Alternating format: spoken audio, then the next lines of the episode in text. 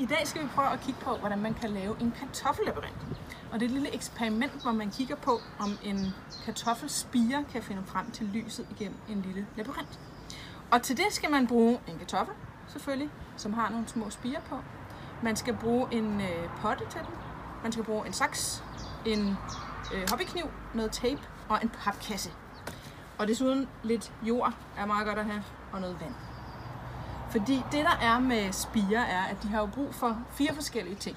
De har brug for noget lys, og de har brug for CO2 fra luften, som de får helt automatisk her. De har brug for vand, og så har de brug for næringsstoffer fra jorden for at kunne vokse. Og det vi gør i det her eksperiment er simpelthen, at vi berøver den det ene, det er lyset. Og så skal den prøve at finde vej til lyset selv. Så det man gør, er, at man tager en kasse. Øh, og jeg har snydt lidt og klippet sådan nogle her på forhånd. Men øh, det er simpelthen labyrintens vægge. Og i kassen, der skal kartoflen nederst der stå. Og oppe i toppen, der laver man så et lille hul.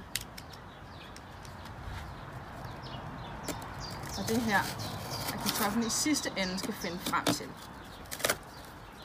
Så her i toppen, det er udgangen for kartoflen. Og så inde i labyrinten, der skal jo være nogle forhindringer, og det er væggene. Så dem klister man simpelthen fast herinde på tværs af labyrinten. Det gør vi lige.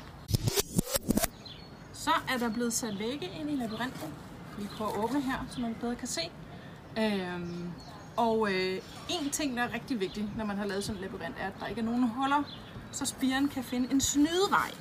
Og det kan man jo lige tjekke ved at sætte hovedet den her, og så tjekke, om der kommer noget lys ind på en eller anden måde i sin kasse. Og jeg kan se, at oppe i hjørnet på min kasse, der er der faktisk lidt nogle huller. Så øh, dem lapper jeg lige en lille smule.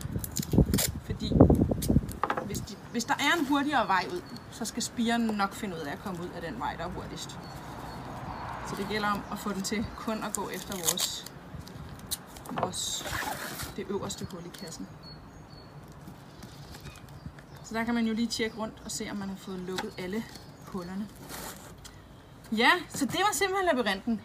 Nu øh, skal vi så have vores lille kartoffel ind, og det der mangler er jo en lille smule jord. Så den får noget jord. Og så lægger man kartoflen ned med de her, der hedder øjne, de skal opad. Og hvis der er nogen på den nederste side, så gør det ikke noget. Så vender man bare den side, hvor der er flest øjne opad. Og så kan vi lige give den lidt vand.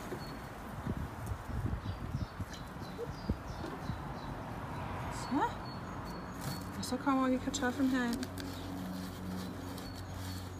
Så nu står kartoflen klar til at finde vej igennem labyrinten.